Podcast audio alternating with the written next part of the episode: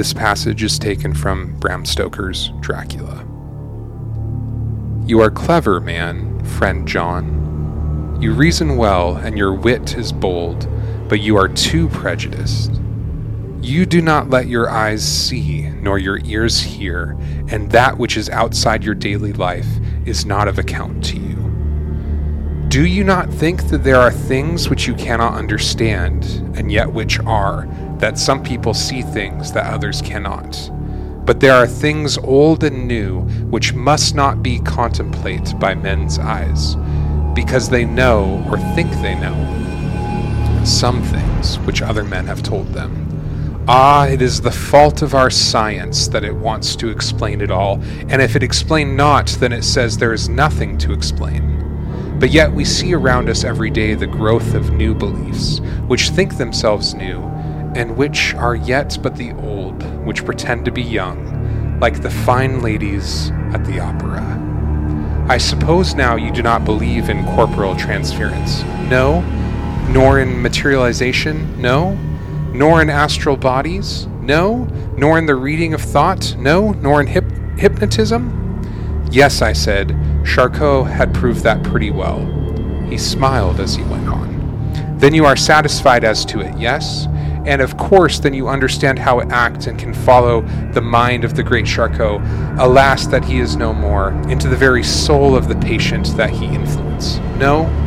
Then, friend John, am I to take it that you simply accept fact and are satisfied to let from premise to conclusion to be a blank? No? Then tell me, for I am a student of the brain, how you accept the hypnotism and reject the thought reading. Let me tell you, my friend, that there are things done today in electrical science which would have been deemed unholy by the very men who discovered electricity, who would themselves not so long before have been burned as wizards.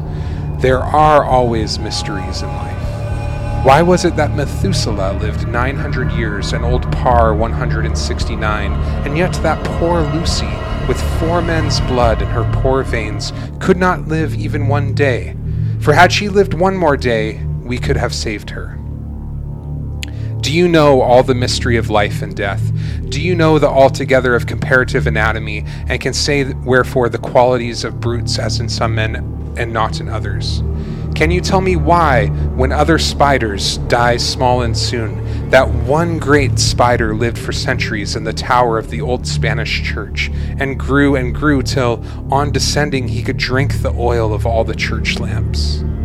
Can you tell me why in the Pampas, I and elsewhere, there are bats that come at night and open the veins of cattle and horses and suck dry their veins? How in some islands of the western seas there are bats which hang on the trees all day, and those who have seen described are like giant nuts or pods, and that when the sailors sleep on the deck, because that it is hot, flit down on them, and then in the morning are found dead men, white as even Miss Lucy was. Good God, Professor, I said, starting up, do you mean to tell me that Lucy was bitten by such a bat and that such a thing is here in London in the 19th century? He waved his hand for silence and went on. Can you tell me why the tortoise lives more long than generations of men? Why the elephant goes on and on until he has seen dynasties? And why the parrots never die only of bite of cat or dog or other complaint?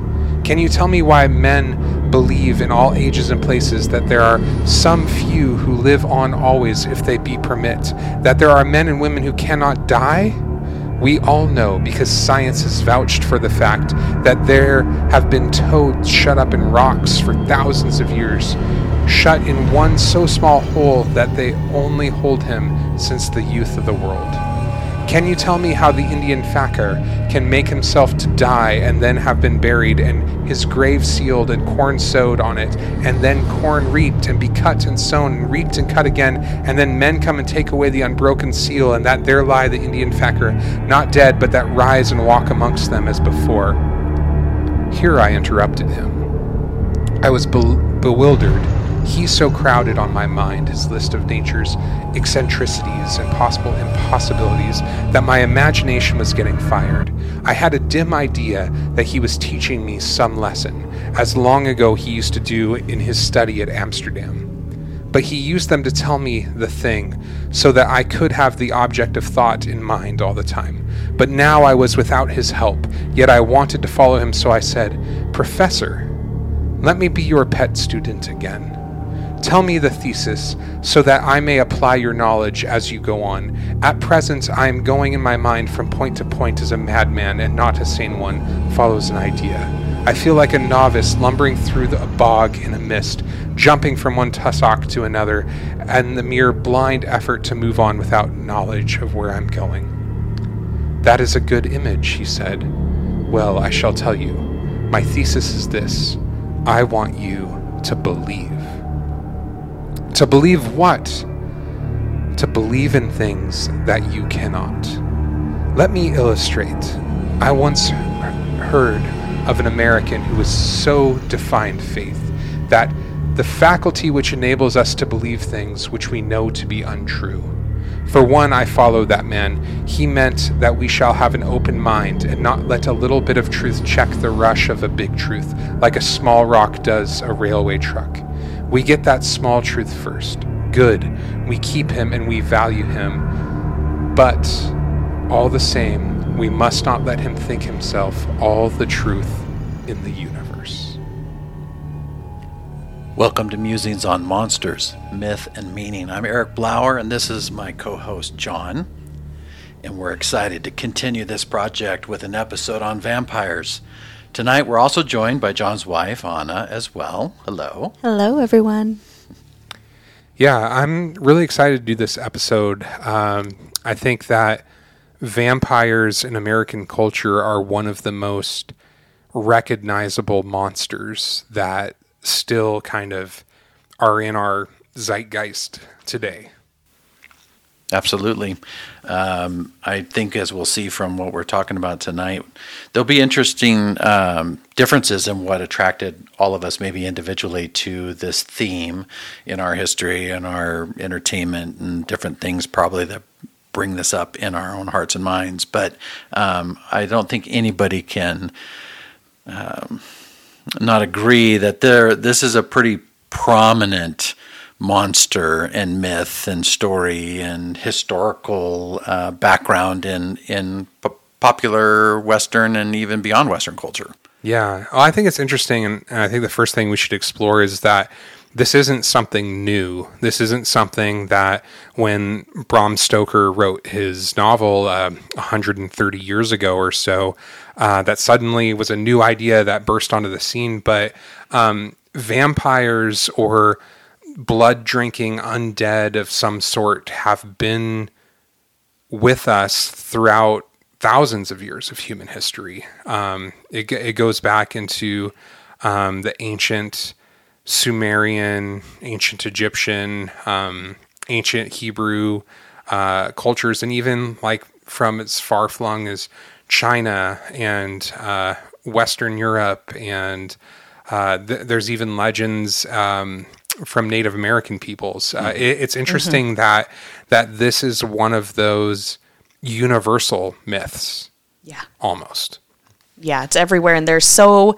What I love about the legend and the lore behind vampires is that it's so diverse. Hmm. Uh, it's not just three defining characteristics um, in all the historical you know, accountings or, you know, pop culture, movies, books, things like that. Um, each vampire takes on its own flavor, if you will, um, of, you know, its power, its characteristics. And I think that is one of the things that kind of helps draw everyone to this this mystery that is the vampire, you know? Yeah. yeah what were some of the like when we talk about like the ancient vampire lore? What what were the ancient legends that stood out to you guys the most? Uh, well, I have to go eh, truly traditional in my opinion. Um, when I think vampire in history, I think Vlad the Impaler. Uh, I think that's just one of the most well-known historical vampiric. You know, Bram Stoker's Dracula is based on the history, uh, and it's interesting. He was alive from 1431 to 1467.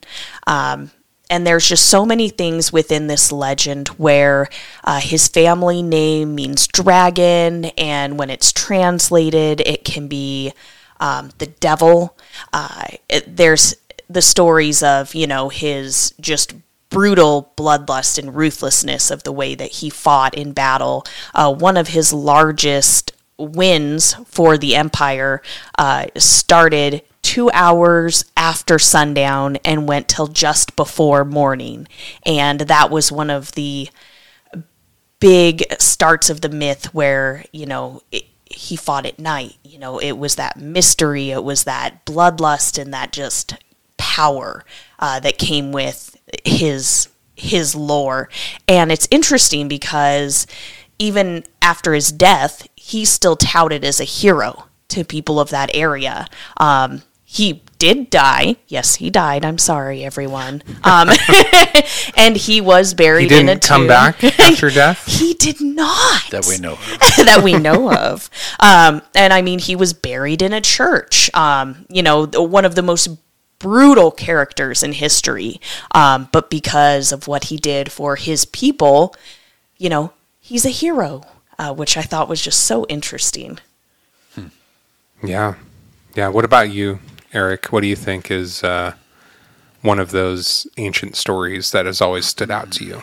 Yeah, you know, I didn't come into the vampire mythos until I got involved in Dungeons and Dragons when I was in junior high a while back ago. So Strahd von Zarovich. Ravenloft. Is, uh, yeah. Yes. Castle Ravenloft Ca- is Castle a, Ravenloft was probably the first where I started exploring those kind of things. Um, most of my associations were connected with probably the traditions of connecting demonic uh, entities, whether Persian background, kind of blood drinking demons, this kind of stuff. So a lot of my understanding and interest was kind of around that, kind of where did this arise? I've always been interested in uh, angels and demons and the you know the stories that kind of associate like where did these things come from and then where do our monsters where do mythical creatures come from where do deities and greek mythology you know all this kind of origin stuff so Yeah. for me it's kind of the same thing like where did this fascination and storytelling arise related to these type of themes Yeah. that uh, immortality and a number that we're going to break into Yeah, it's interesting because the oldest culture that you know we're aware of um, that refers to these like blood drinking entities was the Persians, and uh, but you also find that with the Egyptians and uh, the ancient Hebrews um, in ancient Greece and Rome, uh, even as far flung as um, China and the the Slavic tribes, and um, there there's even traditions uh, from uh, Native American cultures as well. And, and it is interesting that it is one of those universal myths. I found it I found it super interesting though that the the word vampire though is a relatively modern term um, that that comes from the more Eastern European uh, mythologies. Um, and originally, these were more looked at like um, d- demons or or demonic figures that would prey on, on people at night and um, drink their blood. Um, in uh, uh, what what's interesting is uh, in um, Hebrew culture uh, that uh, we we've all heard that that story of Lilith um, as a as a demonic entity uh, as uh, in some Hebrew legends, you know, this was Adam's first wife before before Eve, uh, and that she was looked at as this like female shape shifting, blood drinking demon who was said to roam the night among the population seeking victims. Um, and that that was like even even though like in the Hebrew culture like that's like centered around Lilith there's a very similar story there that was spread universally amongst like ancient Babylonian and Assyrian and Persian and, and Egyptian cultures, even like Greco-Roman mythology describes the, and I'm probably butchering the, the pronunciation here, but the Empusa and the Lamia and the Mormo, as well as the Striges, which is interesting because uh, I think Eastern European um, traditions referred to a specific type of vampire being the strigoi. Um, and I think that that term is actually used in uh, Bram Stoker's Dracula mm-hmm. as well. So you can see that, like in that novel, it's borrowing from ancient, ancient history. Um, and uh, there was this figure, Empusa, who is the daughter of the goddess Hecate who is described as a demonic bronze footed creature. She feasted on blood by transforming into a young woman and seduced men as they slept before drinking the blood. And then the, the Lamia were different um, vampiric creatures that preyed on young children in their beds at night, sucking their blood. Um, and the striges, um, which I think that term like morphed into the strigoi, uh, feasted on children, but also preyed on adults, and they they were described as having bodies of crows or birds in general, um, and that was later like kind of incorporated into Roman mythology uh, as the strix, which were a kind of nocturnal bird that fled on human flesh and blood. And I have to wonder if that's kind of what turned into some of like the legends of um, Dracula being able to like turn into a bat mm. or, or something and, and fly around. So yeah, it, it's interesting. That's what's always fascinated me about this is how widespread these legends are. Mm-hmm. Yeah, and the I mean, I was just thinking about how illusions and different pieces of uh, even ritual and religion and you mentioned the Hebrews. I, I was thinking how, you know, just the imagery of, you know, a Hebrew in the Passover hunkering down in the house, putting blood on the outside of the doors because something dark and devilish and, and powerful is coming through to kill. Mm-hmm. I mean, this kind of just plays again into that psyche of that human fear or that human uh, sense that there's something out there powerful that wants me, and somehow blood is always in this kind yeah. of place.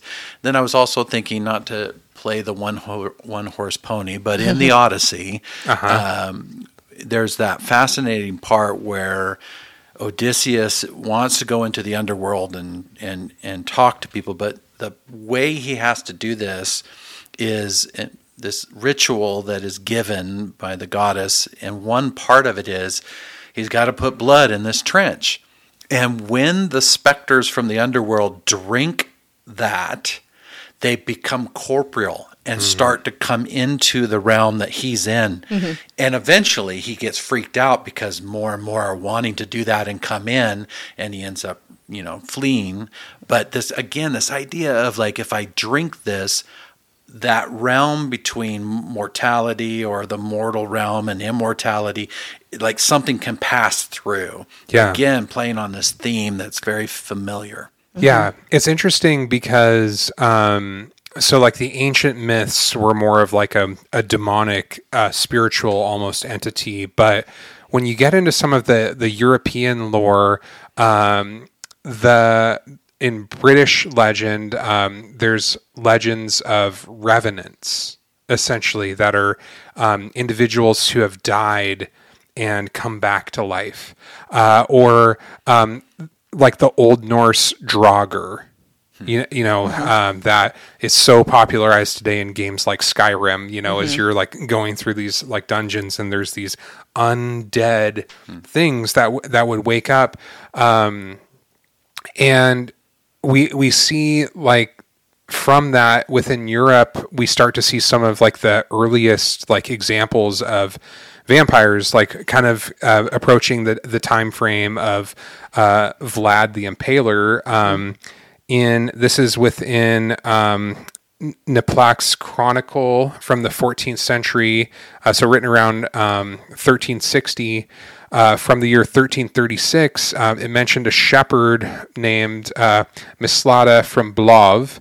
Uh, he died and was buried, but didn't stay in the grave. And then each evening he walked around and spoke to people as if being alive and was scaring them. Soon he supposedly started killing people. And if he stopped by someone's home and called their name, that said person died in eight days. Yikes. So the people of that village uh, in this account like decided to exhume his body and burn the body. And during that process, he supposedly let out a loud scream. Someone stabbed him with a stick, and a lot of blood came out of the wound. And after he burned, all of the evil events stopped. And there, there's other there's other accounts that kind of like are are similar to that.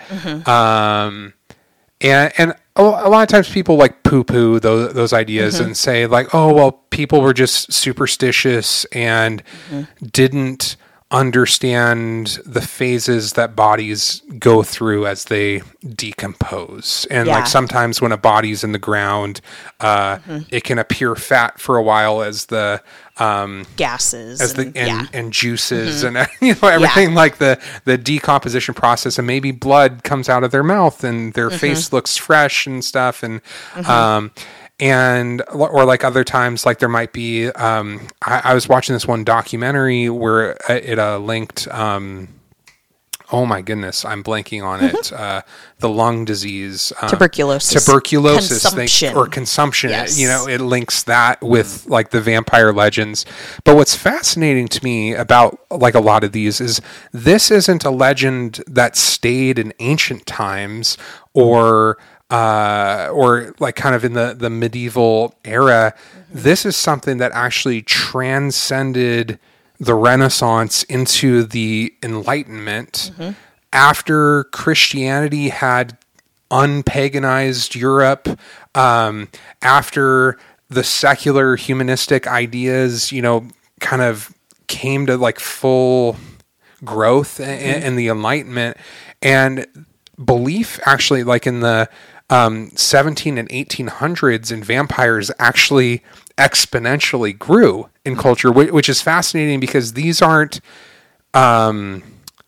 medieval men and women anymore. Yeah. Um, and even like a lot of our modern sciences were were being invented, and and in our, in our arrogance today, because we have things like podcast microphones and and MacBook Pros and everything, like we can, we can think that we're smarter than people who were living a few hundred years before us when, when in reality like often our technology today has become a crutch and these these men four or five hundred years ago were vastly smarter than we were. They were discovering all the things that we now benefit from hmm. and yet vampire belief persisted into that time. Yeah, to such a degree, if I remember correctly, like where they were actually building metal uh, enclosures over graves, so Uh-huh. that if something came out, they Yep. would have that. I mean, that that kind of stuff fascinates me. Oh, I know. always still want to find one of those vampire hunting suitcases that have all the stuff in them, like that would from. be awesome. well those are out there I Yeah, know they're hard to manufactured find. most of them, but Right. finding Yeah. like. I mean, just the thought that there that was so real that they would put together kind yeah, of like a people bug would out be like, bag. all right, I guess.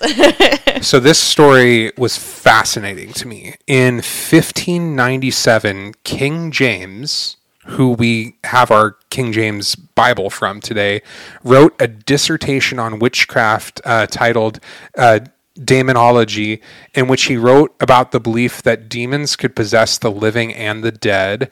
Uh, within his classifications of demons, he explained the concept through the notion that incubi and succubi could possess the corpse of the deceased and walk the earth. As a devil borrows a dead body, it would seem so visibly and naturally to any man who converses with them that any substance within the body would remain intolerably cold, though, to others, which they abuse. 1652, uh, this is the Wallachian voivode, which uh, that's who Vlad the Impaler was. Uh, voivode is a um, like a Hungarian or uh, Romanian um, noble rank.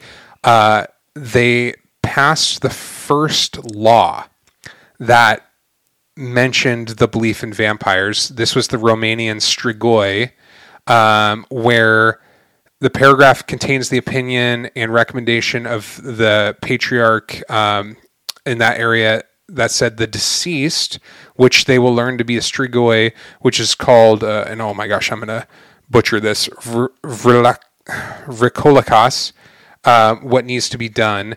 Um, and it says, like, I've heard in many cities and towns, it said some dreadful things being done, which are below praise and great foolishness and lack of knowledge of people over the work of the devil. For that our enemy, the most unclean, the devil, where he finds an empty place to dwell and do his will, there he indeed dwells, and many times with deceiving apparitions towards lots of bad deeds.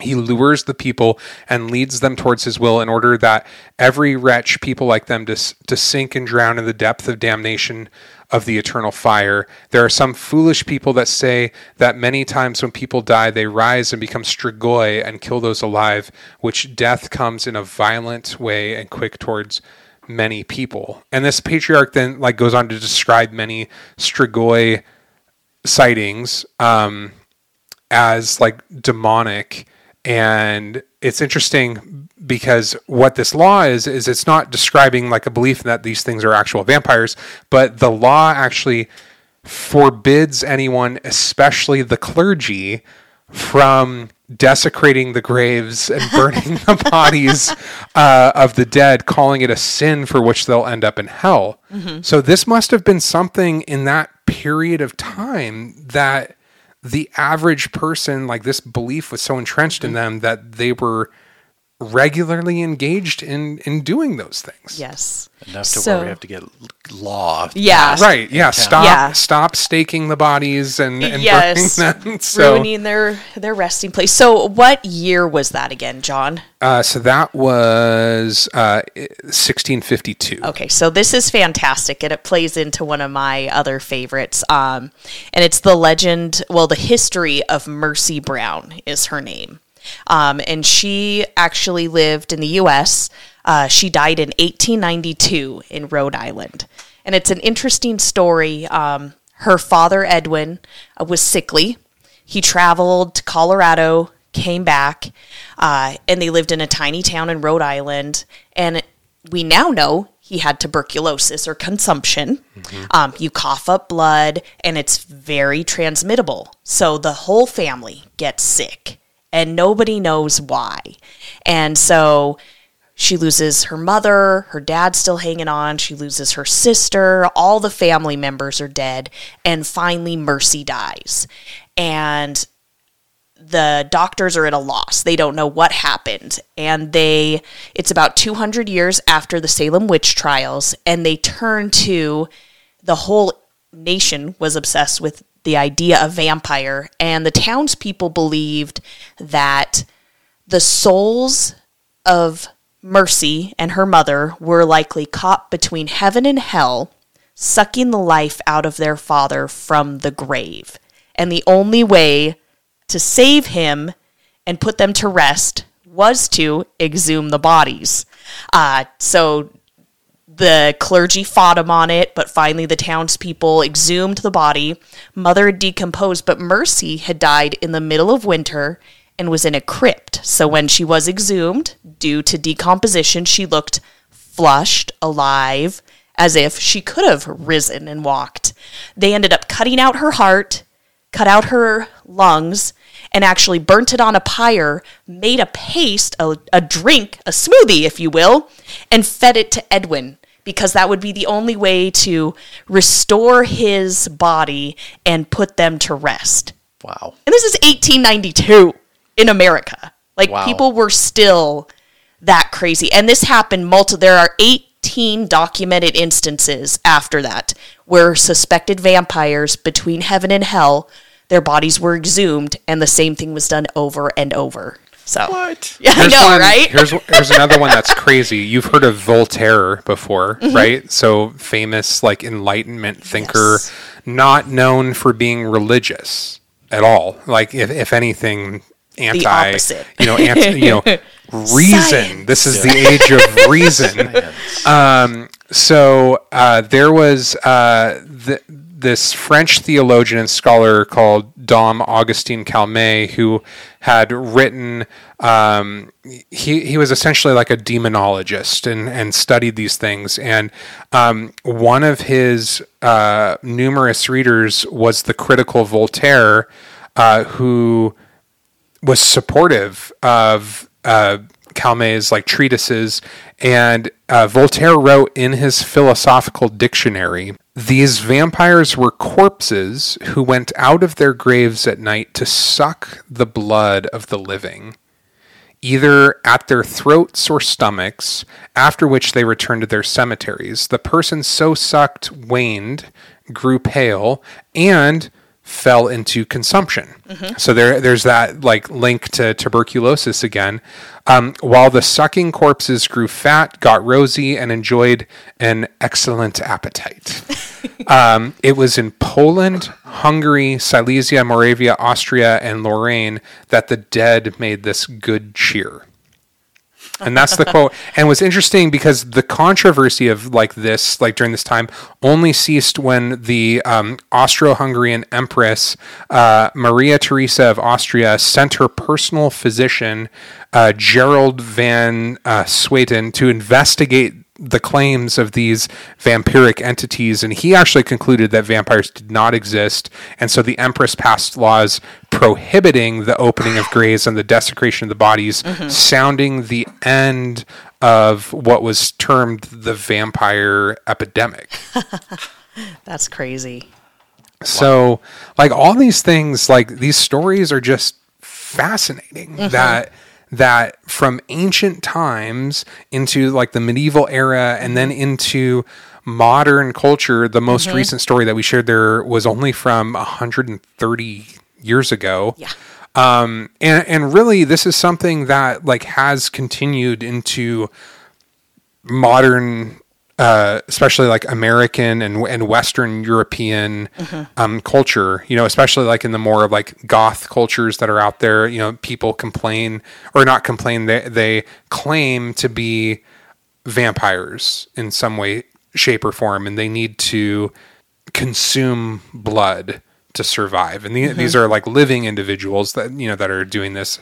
There's obviously no proof of a like a, a bona fide undead vampire um, out Well, there. Rob Zombie. oh wait, no. Oh wait, Yeah, yeah. say his name. or uh, Abraham. Uh, remember uh, President? Uh, Oh yeah, there's that Abraham Vampire Lincoln Hunter. Vampire, Vampire Hunter, Hunter? movie. Yeah, Fantastic So Anah movie. Anah So loves all those like awful like Oh. I love that cheesy one. I saw that horror. in the theater. Pride, Prejudice, and Zombies. Yeah, that's yeah. Well, that- yeah, yeah. That's so- where we get to our American lore, where Yeah. we really get into the meat. yeah. Well, like let, let's talk about um like some of those like fascinating superstitions that like have kind of pervaded into like modern culture. So, what do you guys think like you're most the ones that you're most intrigued by?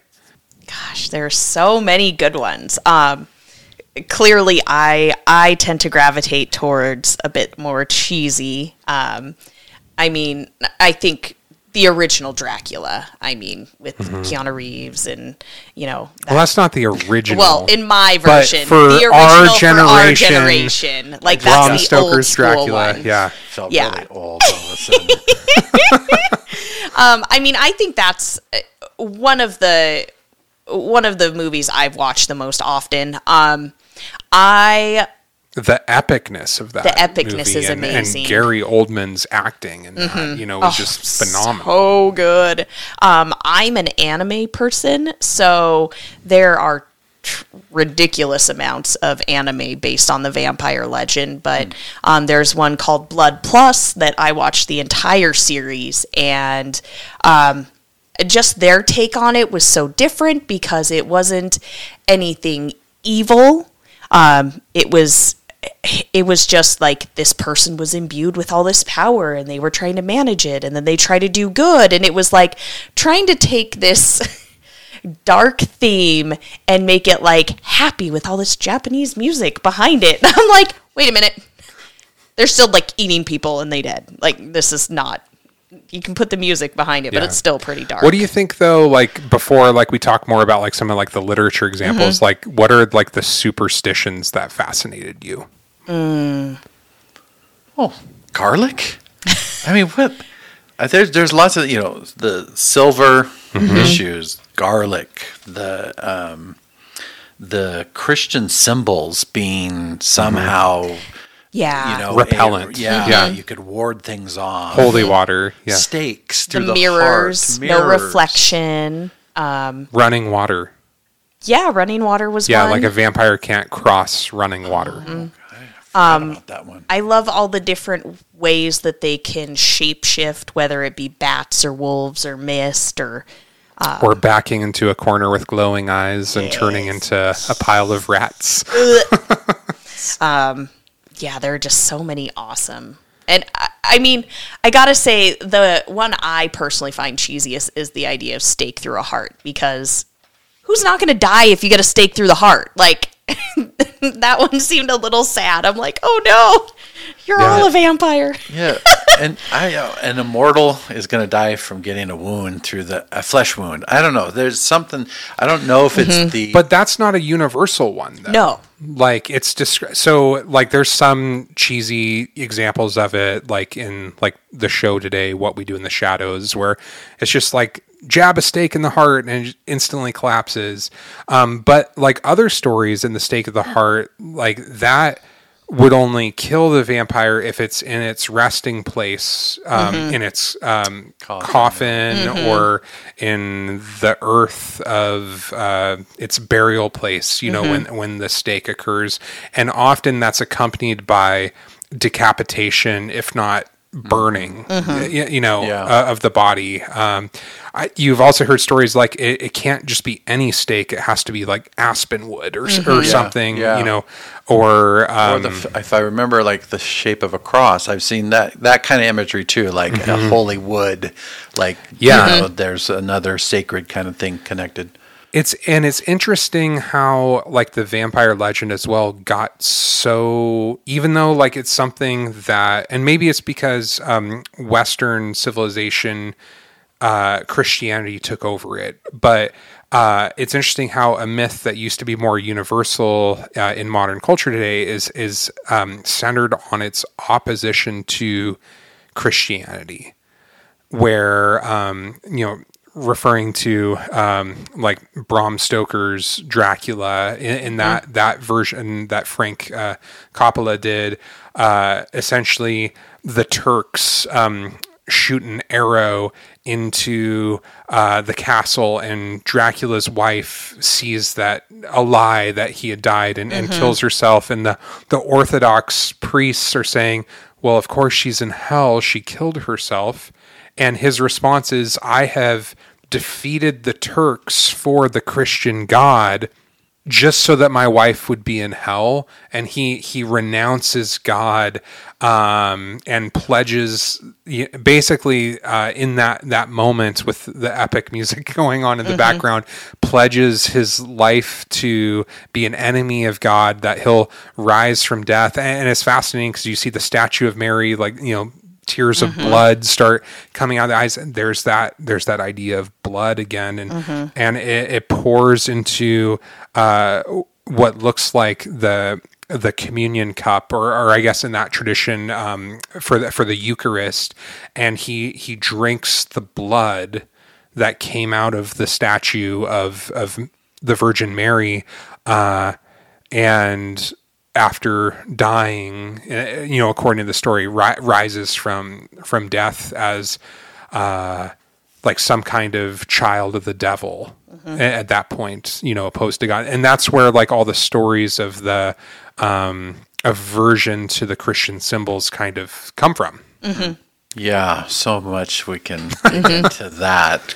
And I think at the closing, there's some connections to that portion Yeah. I'd love to expand on more, but there's still some material you wanted to do. We're going to look at some of the popular culture. this will be a good segue into the popular culture from like the idea of like the Christian myth. Uh, one of Anah's favorite Dracula movies is Dracula 2000, and it's interesting because Dracula in that wasn't only Vlad the Impaler, but was also Judas Iscariot.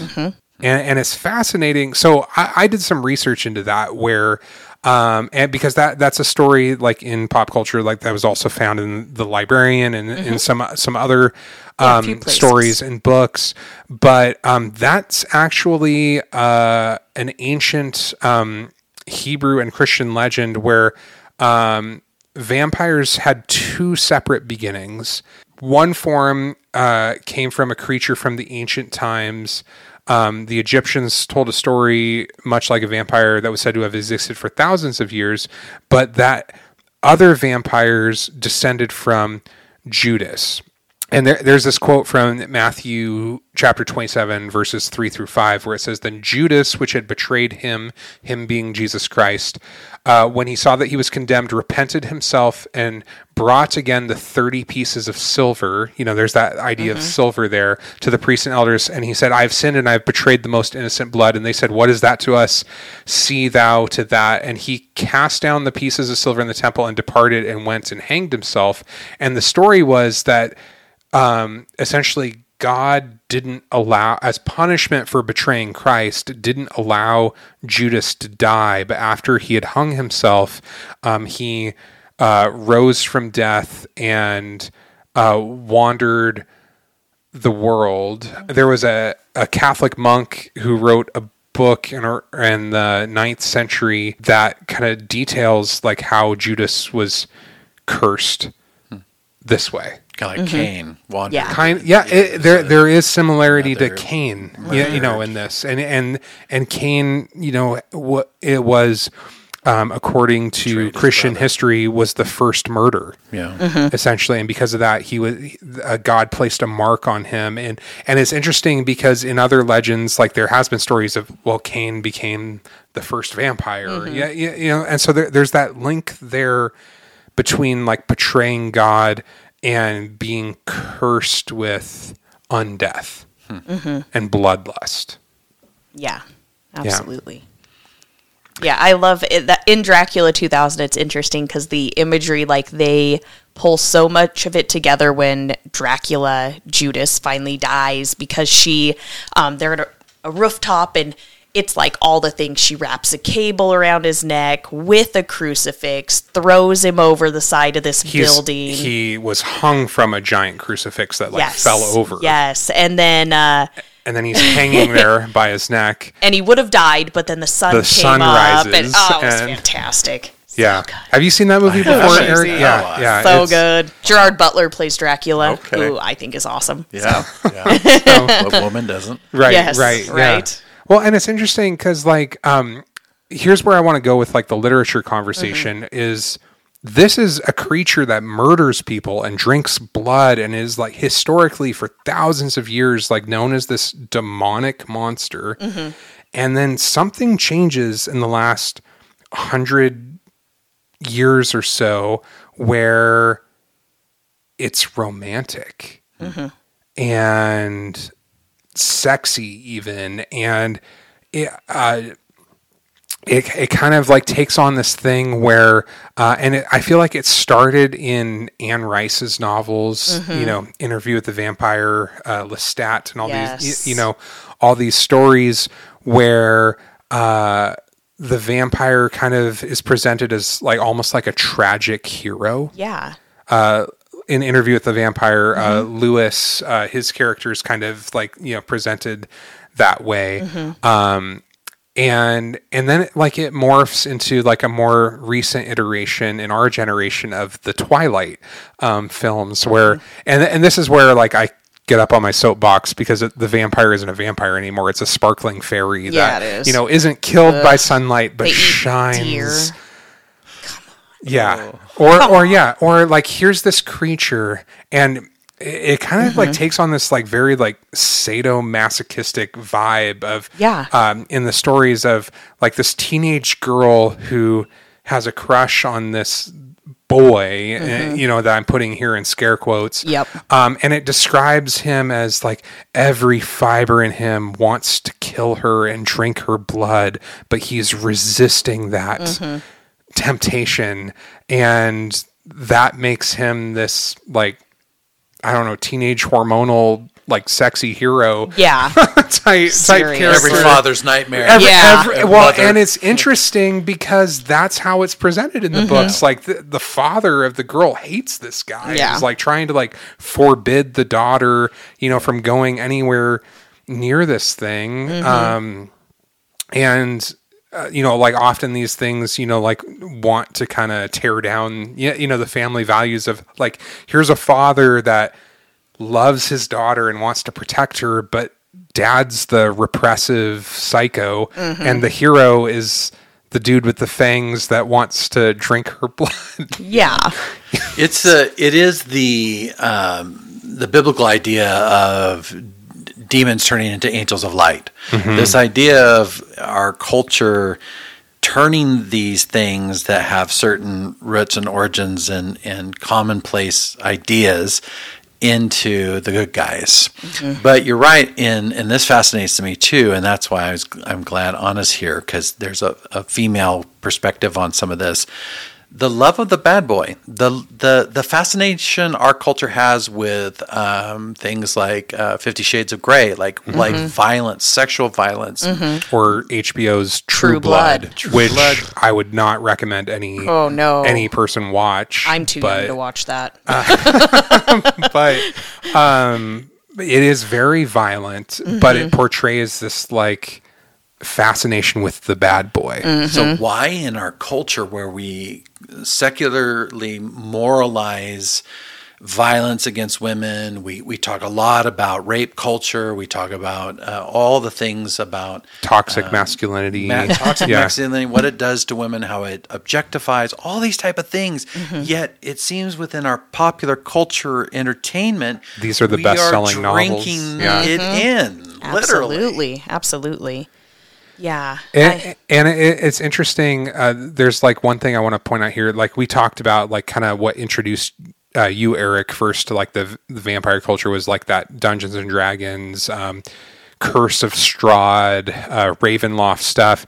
Um, there, there's a role playing games kind of similar to um, Dungeons and, Dra- and Dragons, which um, is a lot more insidious, I would say, uh, because it's called Vampire the Masquerade, and essentially you uh, play this vampire character, and and it, it, it's it's interesting, like how um, hyper sexualized, you know, violent, like seduction, like exists, and, and this is like a very popular game that people are wanting to. And I'm not saying that these people are like biting people or or, any, or anything like that, but they're for entertainment playing a character. Yeah, you know, that's that violent. Um, and then there was even like a, a New York Times article that just came out like in the last couple weeks talking about our cultural fascination with cannibalism.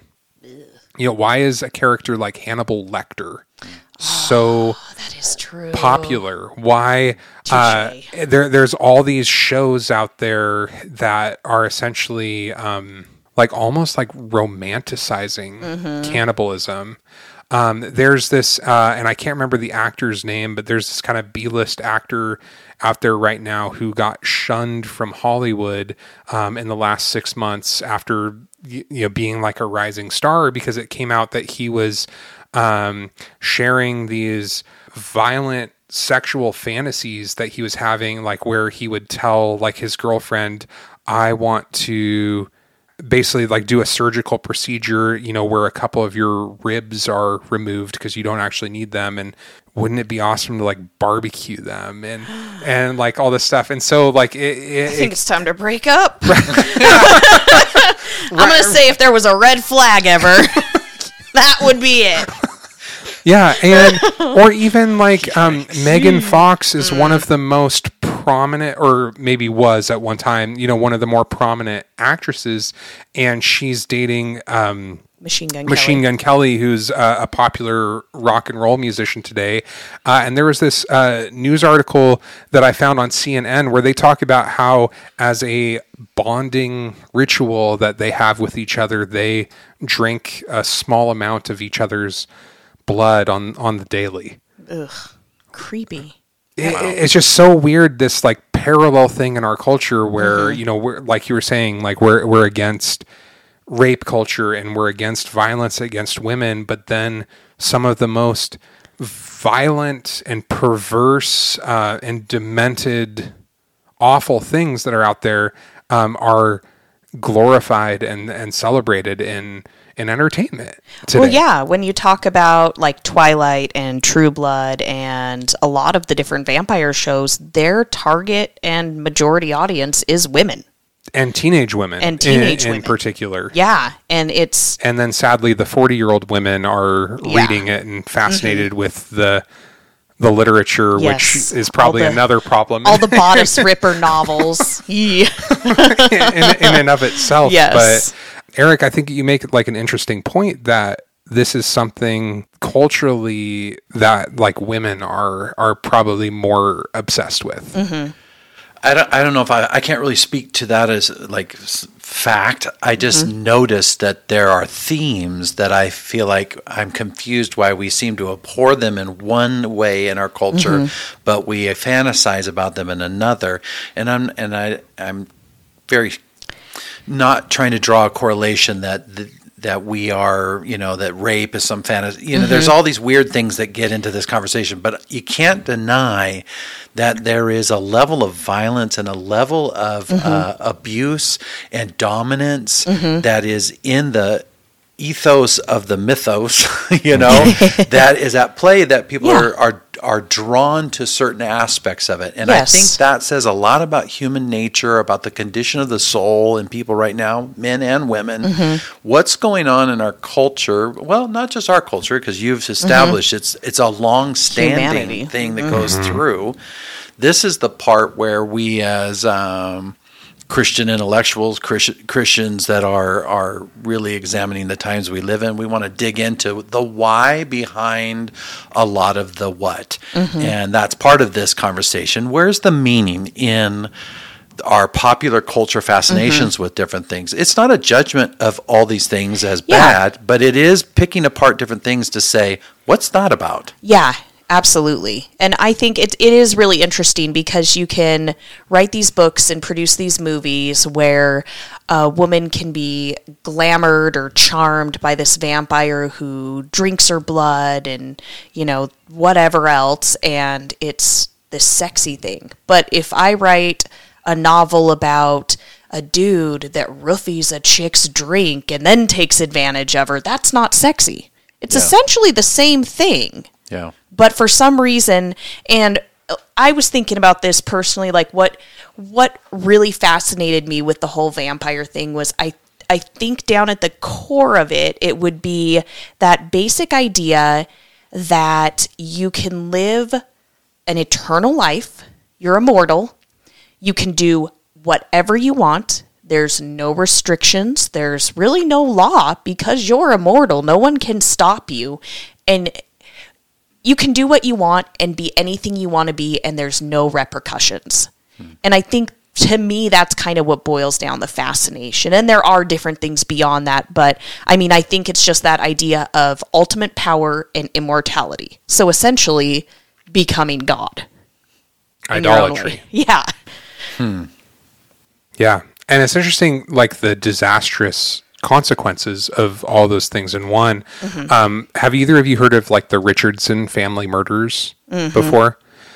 So this was 2006 in Can- Alberta, in Canada. Um, and the murders were so this was a murder of a family, and it was committed by the family's 12 year old daughter, Jasmine Richardson. And speaking of every like father's worst nightmare, and her 23 year old boyfriend, Oh uh, gosh, on so Jeremy. Steinke, um, now going by the name Jackson May.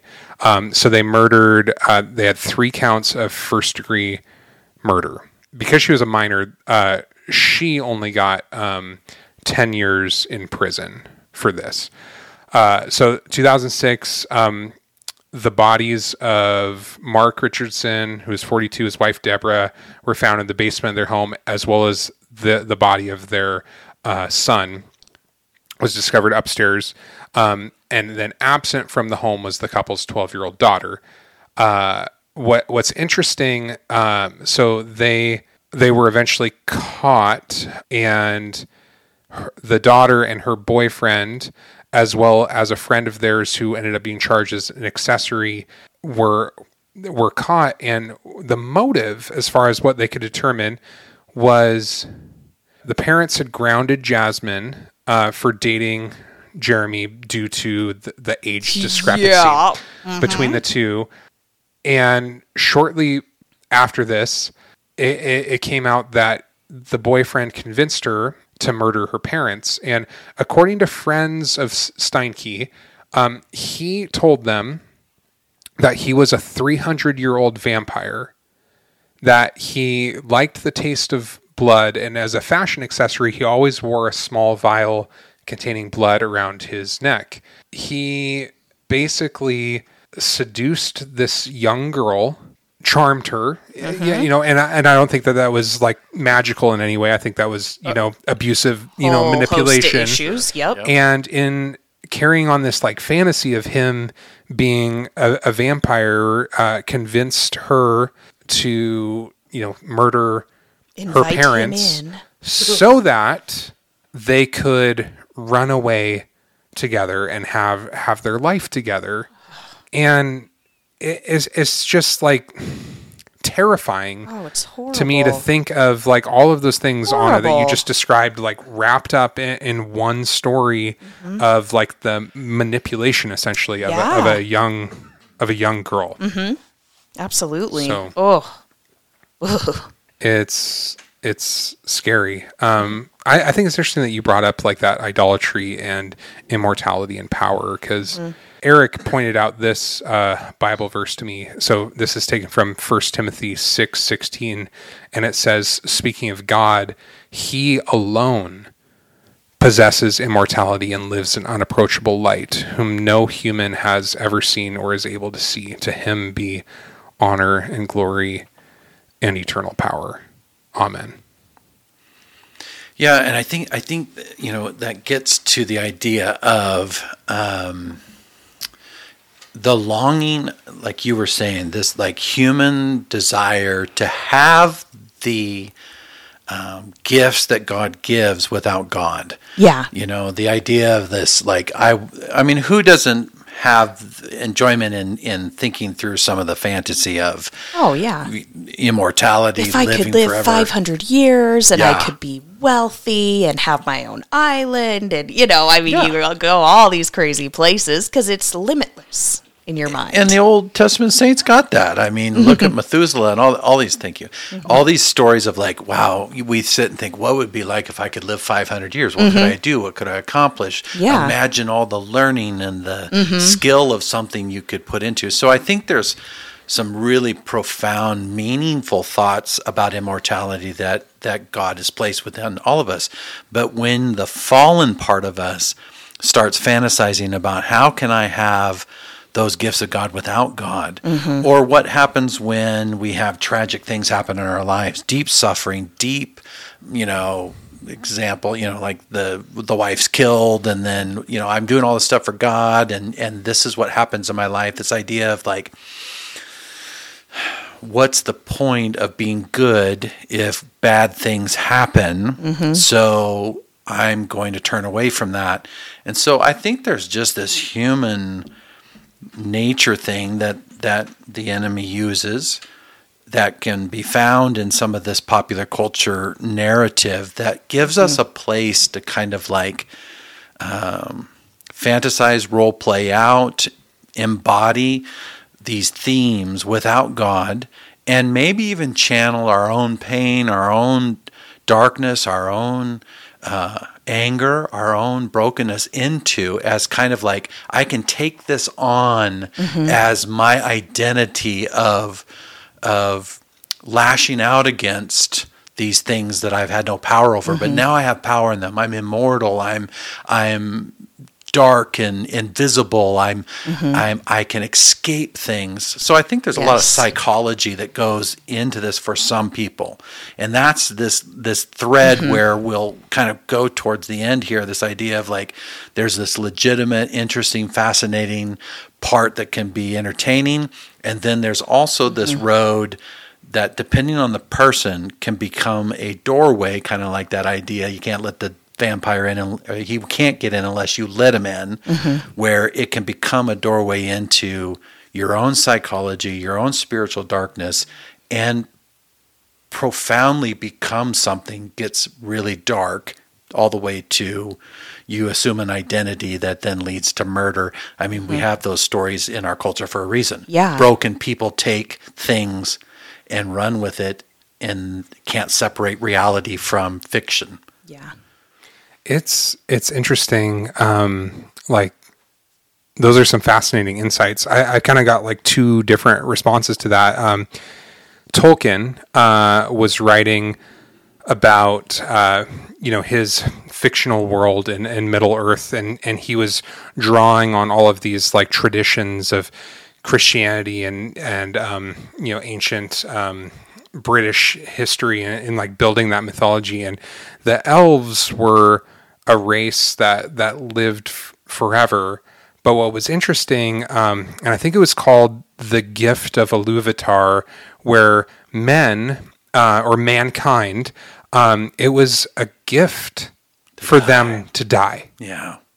like that that's that's something like I, th- I think that and and where i'm going with that example like into this idea of forging our own identity uh is like that's that's idolatry and that's like wanting to make ourselves god mm-hmm. in some way. That's setting ourselves up in opposition to God. And I find it then ironic how much the vampire legend has been turned into like this, like Chris- Christianity versus the vampire. Yeah. Because all, all three of us here at this table believe that the, the one and only God is God the Father, whose Son, you know, Jesus Christ, uh, came into the world, and the Holy Spirit now li- lives with, you know, within all of us in that in that Holy Trinity. But um, it, it's essentially that that worship and indulgence in every like base created thing which i think like plays into romans chapter 1 you know where the apostle paul's talking about like god's wrath on unrighteousness uh, where uh, starting in verse 21 it says for although they knew god they did not honor him as god or give thanks to him but they became futile in their thinking and their foolish hearts were darkened. Claiming to be wise they became fools and exchanged the glory of the immortal god for images resembling mortal man and birds and animals and creeping things. Therefore god gave them up to the lust of their hearts, to impurity, to the dishonoring of their bodies among themselves, because they exchanged the truth about God for a lie and worshiped and served the creature rather than the creator who's blessed forever. Amen. And then it goes through this whole list of this downward cycle of descriptions of all of the evil that mankind can event, uh, invent from this idolatry and this elevation of created things into the place of God. And what is the creative thing or the created thing that we're so prone to worship? Like often it's ourselves and, and our, our our dark desires. And and I think that there's these interesting things uh where like so many like aspects of like the vampire that are out there of like oh wouldn't it be cool to stay up all night like and party in these like dark nasty clubs. You know basically with uh electronica music blasting in the background and everyone's in these like sexy leather outfits and you know where it's it's a never ending party where i can debauch every possible desire that i can have to excess and it can be forever because uh, I, I'm immortal, mm-hmm. F- forever young. You know, I, I, I think that like in essence, like the the vampire or or the bad boy that that young women are often in many cases attracted to, it's this like sexiness of rebellion mm-hmm. against God Yeah. in in every way. Mm-hmm.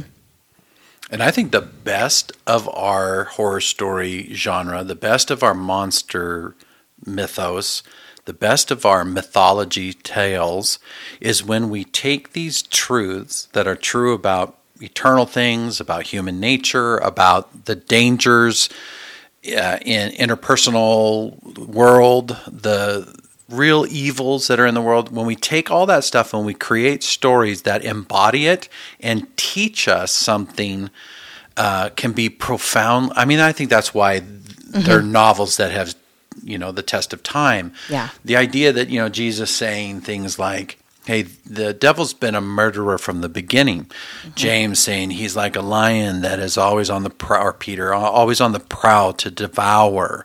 That um, this idea that there's darkness out there that is preying upon you, looking to get you, is is really dangerous and that you do want to ward off. Again, these are, you know, very true things mm-hmm. that the best of our art can embody and help us understand these themes that then apply to not only entertainment, but also they inform our sense of what is reality. Mm-hmm. And good art does that. Yeah. It's when we start flipping the script and we make every bad guy the good guy. We we turn the devil into an angel. Mm-hmm. Where our culture's going, we're losing this gift that the best of stories and the best of myths have have understood.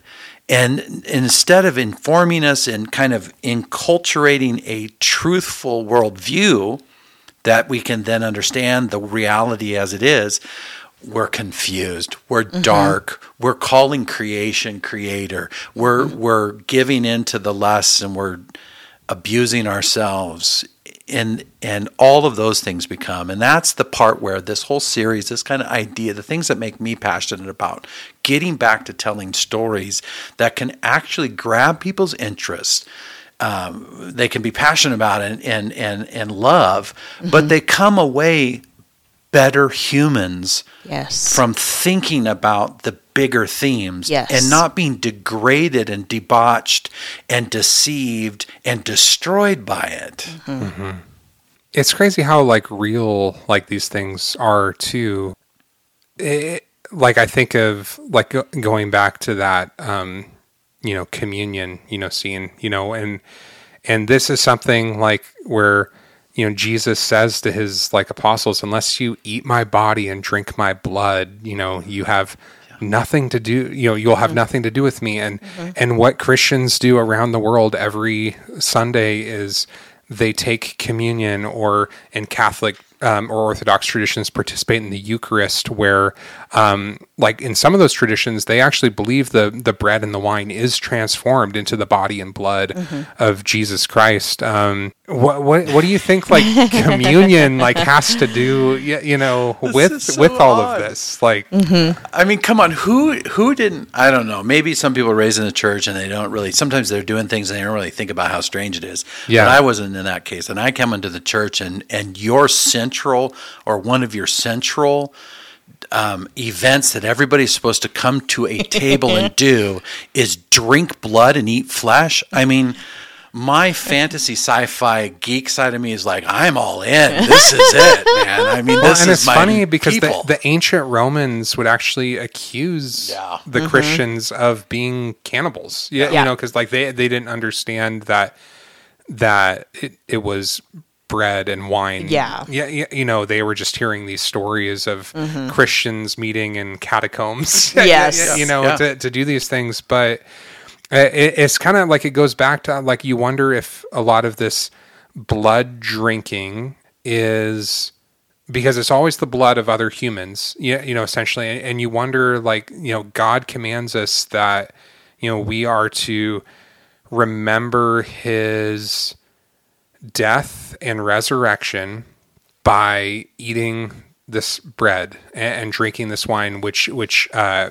uh, commemorates his body broken for us, his blood shed for us, for the forgiveness of mm-hmm. our sins. Um, and instead, there's this cultural fascination with in rebellion against that, drinking the blood of other humans in this insatiable lust mm-hmm. and rebellion. I think what Anah was saying about how these a lot of this story narrative embodies this idea of I'm God. And so you kind of have this antithesis of the truth where I'm going to partake of your blood to make me stronger and me it's mm-hmm. it's towards Which is myself. what it does in the you know the stories. That's what sustains them. That's how they survive. That's how they spread. Like that's how they do things, and it is absolutely taking that into your hands. even And, to uh, the extent uh, well i mean obviously of you dying or or, or Mm-hmm. you you know you are something for me to consume for myself Mm-hmm. whereas the communion side is we're brought up into the life of god my life will be in you jesus said Mm-hmm. you're a partaker of my life there's this blessing that comes from the partaking there's a bringing up the lower into the higher. Mm-hmm. There's this gift of eternal life. There's blessing. It's the antithesis of that, though, Yes. in the dark world. You are the center. I consume you for my own needs. I prey upon you. Um, you are harmed by me. I take something from you. The gift of mortality is taken from you, and now you must forever live in an undead state. And it's interesting because there's even like I think back to um, Bram Stoker's Dracula again, where you're killed if the vampire just drinks your blood, you know. But there's this scene where Dracula's with um, Mina Harker now, and he um, cuts his skin after consuming her blood and asks her to drink from him hmm. at that point. And so mm-hmm. there's this kind of I've sinned and harmed you. Join me in this sin and we can mm-hmm. live together forever outside the grace of God yes, Yeah. at that It's point the as an enemy Yeah. to God. Mm-hmm. Yeah, it's the it's the embodiment of the antichrist ethos, the idea mm-hmm. that there's a alternative. yes, And that's where, you know, a lot of this is uh, from one level very blasphemous. Yes. If you really think about it. Yeah. It's like we're going to provide you a full means of immortality, a new Eucharist, a mm-hmm. you know, all of the things without the God of the universe. And you don't have to obey God's law. Anything. You can indulge every Lawless. lust and yeah, fantasy you have. I think it'd be appropriate to kind of close like the episode with this. Uh, so you found this other verse, um, Pastor Eric, in Romans seven. You know. 14 through 25 where it says we know that the law is spiritual but i am unspiritual sold as a slave to sin I do not understand what I do. For I, what I want to do, I do not do, but what I hate, I do. And if I do what I do not want to do, I agree that the law is good. As it is, it is no longer I myself who do it, but it is sin living within me. For I know that good itself does not dwell in me, that is in my sinful nature. For I have the desire to do what is good, but I cannot carry it out. For I do not do the good I want to do, but the evil I do not want to do, this I keep on doing.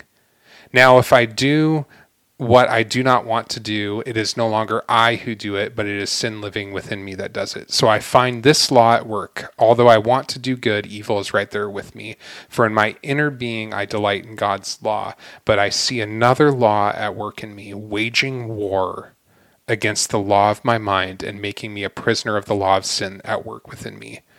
What a wretched man I am. Who will rescue me from this body that is subject to death? Thanks be to God who delivers me through Jesus Christ our Lord. It's so interesting how like Paul like brings out that tension that every human being you know wrestles with with that with that sin you know mm-hmm. condition and and we we are in this battle and this fight for our very soul mm-hmm. and the one who can rescue us from being you know this wretched man or this wretched woman is jesus christ our our, our lord and, and savior And it's so fascinating that Jesus embodied that truth in in this moment where he's talking to the woman of the well. He's saying, "Listen, everybody's thirsty. Everybody's coming to water and everybody's drinking and drinking and they're never fulfilled.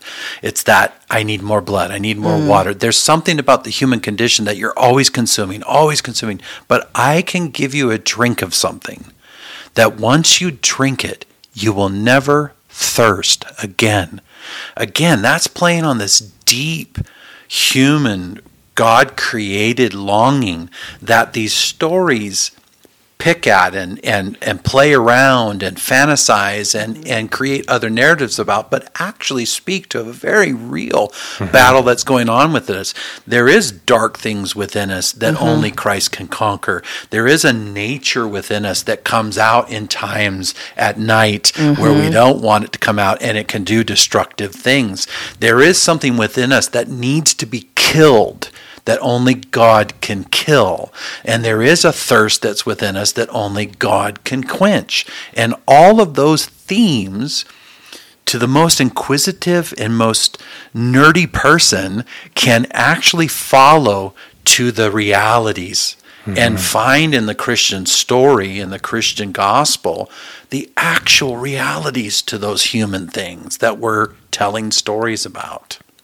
Didn't you uh, name the church that you planted after that story? Absolutely, uh, Jacob's, Jacob's well. well. Yeah. yeah, yeah, yeah, and that that is where life and immortality and freedom, you know, essentially is found, and everything everything else out there leads to death.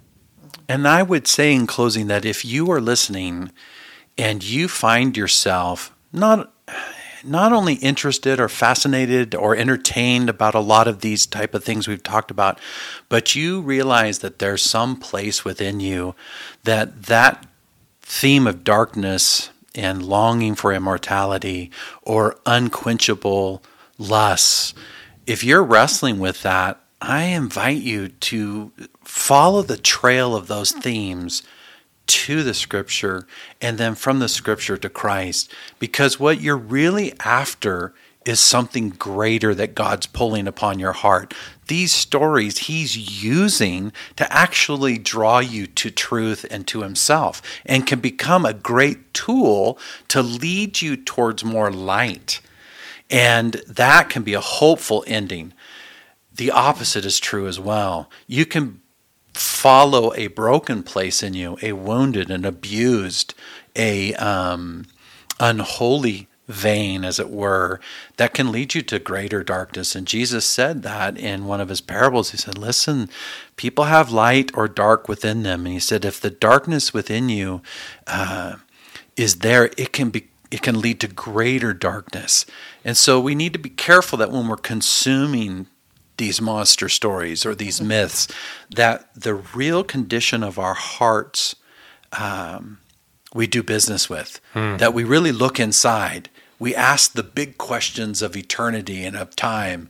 Where do these things lead us? And I think if we do that, these tools can be transformational in our lives and helpful and celebrated. Hmm. That's really good we like appreciate that all of you who have, are still listening to this podcast, you know, that you've listened to our various musings on myth, uh, monsters, and meaning. Um, this podcast series is released on um, Eric's uh, podcast, uh, Crowbar Massage. Um, do you want to take a moment and just kind of like talk to our listeners about some of the other themes that you explore on, on your podcast? Yeah, absolutely. Um, I am interested in truth and in engaging people with stories that have truth within them. And so I, in my podcast, explore a lot of myths and stories and topics that I think are accessible to anybody and can be thoughtful and helpful and meaningful conversations that lead people to to greater light and greater truth. I most absolutely feel that truth is most fully realized in a relationship with Jesus Christ, but I think people need on ramps. Mm-hmm. And I think they need to start thinking about good things and truthful things and wrestling with big questions. And I think Christians should be at the forefront of popular culture and historical uh, stories and provide people lots of different ways to get on that highway. And so I just think my podcasts are one way of doing that. I think this podcast is an example, and many others that Yeah. we're a part of. Well, even like, um, you know, and speaking of that, you know, Christians being a part of getting upstream and redeeming a lot of these things. My my podcast project that uh, listeners can also check out is called the Taking Background podcast, where I look with my uh, co-host Tommy to. Uh, equip men to be leaders in their life. Um, and the biggest part of that is self control and discipline, uh, which is so opposite of everything that we did, just described, you know, in, in talking about uh, vampires and their unbridled thirst for blood. And, um, and so my, my hope in that podcast project is to like equip men to uh, be self-ruled men who can then go out and lead their family well and be a leader in their community. Um, and also, Anah's joined us uh, in this episode, and her and I, uh, speaking of like stories and stuff, we have another fun podcast project where we're playing Dungeons and Dragons and telling stories, you know, through uh, our taglines. We, we love to tell uh, the oral history of stories uh, long past through epic games of, of D&D. and if, if you're if you're interested in topics like this, that might be a fun, you know, thing for you to listen to as well. And you Um, can listen with your kids, which is something I've wanted for so long, is something appropriate for my kids to be able to listen to and enjoy together. Yeah. so thank you for tuning in. Uh, we hope that you enjoyed this. Uh, where are, uh, Eric, where are we planning on going with uh, some future episodes on the rest of this project? We're going to look at um, the idea of, you know, probably transhuman issues, the idea of kind of immortality, but maybe through a sci-fi or or Frankenstein, or uh, you know, the idea of Mm-hmm. you know some of the popular culture and science is going on yeah. right now. Playing God in a different, maybe instead of like seeking becoming God, you know, through rejecting Him, more like playing God through taking on that creator role that, that belongs to only Yes. Him. Yes. Yeah. Yeah, no, fun. I'm excited for some of these future projects. So please uh, just follow uh, the Crowbar Massage Podcast, uh, like, subscribe. Uh, you can also like and subscribe to some of the other podcasts that we mentioned. And we hope that you enjoyed this and you have been blessed by this content.